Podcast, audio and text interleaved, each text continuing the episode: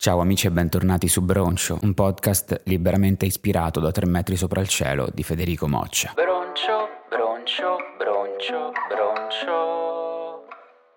Che poi a me piacerebbe pure parlarvi di cose più intellettuali, tipo cinema d'autore e creare contenuti che vi rendano davvero un po' più saggi. Però mi sa che sia io che voi alla fine ci guardiamo Summertime e non dobbiamo vergognarcene. Premessa, io non guardo molto Netflix, ho molti amici che guardano Netflix, ma sono più tipo da Mubi o da RaiPlay. Mi si nota di più se vengo e me ne sto in disparte o se non vengo per niente. Tra l'altro da poco c'è pure stata quell'incresciosa faccenda di It's Art, la famosa Netflix della cultura che è costata tipo 30 milioni, 30 bombe, 30 sacchi, 30 bomboloni. Questo portale del Ministero della Cultura che sostanzialmente si è rivelato essere eh, un duplicato di Cili fatto con contenuti che trovi gratis su RaiPlay ma a pagamento. Ottimo. E spero che qualcuno faccia prima o poi luce su questo fatto. Potrebbe potrebbe essere arrivato il momento di una svolta report di broncio? Se sei favorevole, metti like. A 100.000 like mi trasformerò nella Gabbanelli dei podcast. Dicevamo, non guardo molto Netflix, solo lo stretto necessario per rimanere sul pezzo, tipo ora Elite non me lo guardo, dai. Poi era già abbastanza la prima stagione, no?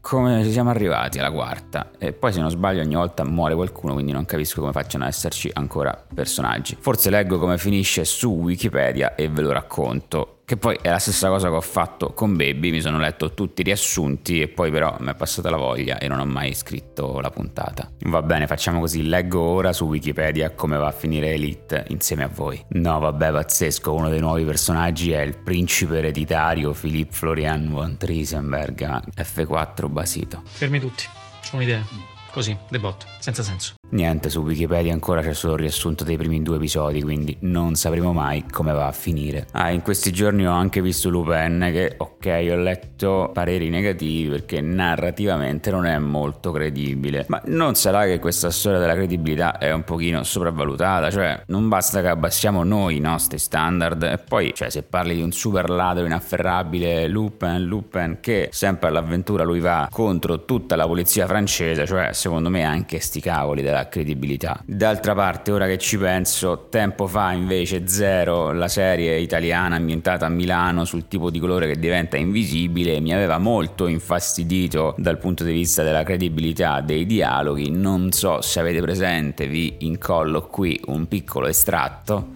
L'altra volta che sei sparito però eri da solo. Lì di che cosa avevi paura?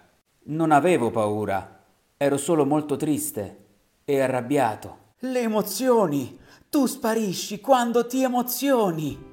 Diciamo forse che in ultima istanza non è tanto una questione di rispetto delle leggi della fisica, delle leggi della narrativa, ma quanto proprio che i dialoghi siano brutti e scritti male. Mi stanno facendo notare che effettivamente il titolo della puntata faceva riferimento a Summertime 2. Scusate, ora ci arrivo. Piccolo recap per chi si fosse già dimenticato di questo capolavoro degli anni 2000. Di cosa parla la prima stagione? In breve, tutti sono innamorati di Summer. Come riassumere la seconda stagione? Tutti smettono di essere così innamorati di Summer. Summer, per chi non lo sapesse, è la protagonista, è una ragazza di colore molto molto carina all'ultimo anno di liceo. Perché tutti smettono di amarla? È diventata improvvisamente super antipatica? No, perché come dice Joy a Dawson, le cose cambiano, Dawson, evolvono. Ci saranno spoiler in questo podcast? Sì, ma anche basta con questa storia degli spoiler, cioè crescete. Ok, ci sono dei film con i cliffhanger, il super colpo di scena che se lo conosci già ti rovina un po' il finale, ma davvero io penso che possiate godervi o non godervi Summertime, anche sapendo che nell'ultima scena la tipa spagnola fa un incidente molto grave in moto. Voglio dire, sapere che a un certo punto muore Pollo vi ha fatto piangere di meno la quarta volta che vi riguardavate tre metri sopra il cielo? Non credo. Non esistono spoiler nel cuore di una persona sensibile. Che poi già che ci siamo, ricordiamo che Summertime è ispirato a tre metri sopra il cielo un po' come Baby a Madame Bovary.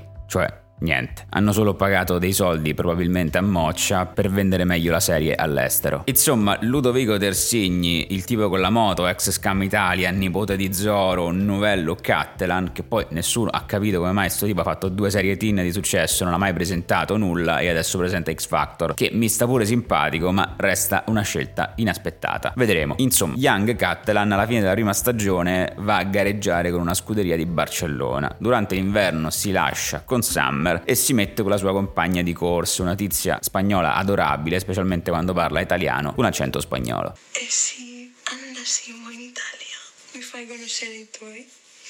E dai, mi piace sentirti parlare italiano.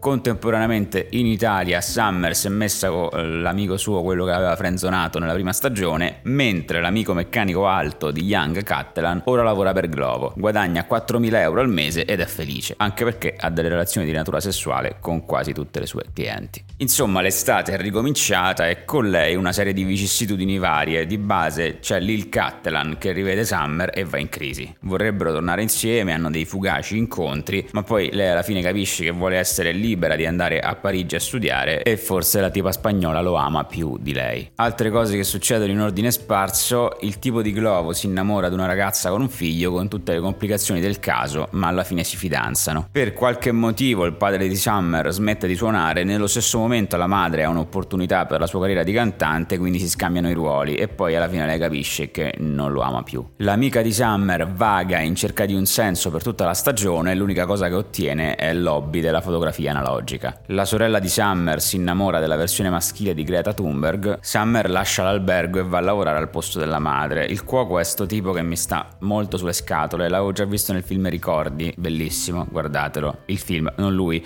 Lui c'ha proprio la tipica faccia dell'attore di teatro che tu odi perché flirta sempre con la tua fidanzata e poi alla fine un giorno se la porta a letto. Capisco che raccontato così possa sembrare una roba che è successa veramente, no, però in effetti lui nella serie ha delle relazioni un po' con tutte qua e là, tra cui anche con la mia crash Sara, infatti sono stato molto geloso. Ah, il fidanzato di Summer, ex frenzonato, è inspiegabilmente rimasto in contatto con quella tipa veneta, odiosa, quasi che quando si lascia con Summer poi si mette con lei. C'è da dire che lei però nel frattempo è diventata molto meno odiosa. Potrei essermi perso qualche passaggio perché in effetti l'ho guardata mentre facevo altro, un po' questa nuova forma di visione multitasking della generazione Z, però io non riesco a starci dietro e non sono neanche capace di guardare i film a 1,5x ad esempio. La colonna sonora è sempre monopolio della lobby di Bomba Dischi che questa volta alterna grandi successi evergreen degli anni 60 con giovani promesse come Ariete, BNKR 44 e Psychology. Gli attori nel frattempo sono un po' migliorati, dai, anche se il fidanzato ex frenzonato di Summer continua a mangiarsi tutte le parole ti odio. Isa, ho visto che hai fatto 10.000 visualizzazioni. Hai visto, amore? Bello, no? I tuoi pezzi sono così belli. Insomma, mentre la guardavo pensavo, dai, ma perché fanno così? Perché lei non gli dice semplicemente che vuole studiare a Parigi e si possono organizzare di conseguenza? Perché l'amica di Summer vaga così in cerca di senso? Perché non si capiscono? Perché non comunicano? Dai, ma che sceneggiatura è? E poi però ho pensato che in effetti l'adolescenza è un po' così, cioè un sacco di cose dell'adolescenza non è che fossero così narrativamente credibili, però nessuno si lamentava e diceva, beh, mi sembra che in questa storia d'amore Baby Step non c'entrino nulla, possiamo pure prendere una tenaglia e distruggere quel lucchetto che avevamo attaccato nel ponte sfigato della nostra città, che poi tecnicamente non era manco un ponte, ma un cavalcavia. Gente che un giorno t'amava, il giorno dopo no, litigi sul nulla. E quindi da questo punto di vista vi dirò, ho trovato Summertime 2 molto più credibile di Summertime 1, più realistica. Anzi, questa roba dell'estate, delle storie d'amore estive, delle feste spensierate con Ariete che suona la chitarra senza falò, mi hanno messo pure un po' di nostalgia, cioè ho provato dei sentimenti mentre guardavo Summertime, non l'avrei mai detto. Che poi forse la nostalgia era semplicemente colpa di quest'anno di isolamento appena concluso, di quest'estate alle porte che forse potrebbe essere un'estate spensierata o chi lo sa. Giusto per chiarire, non è che sto piangendo, mi è entrato un ponte Milvio in un occhio.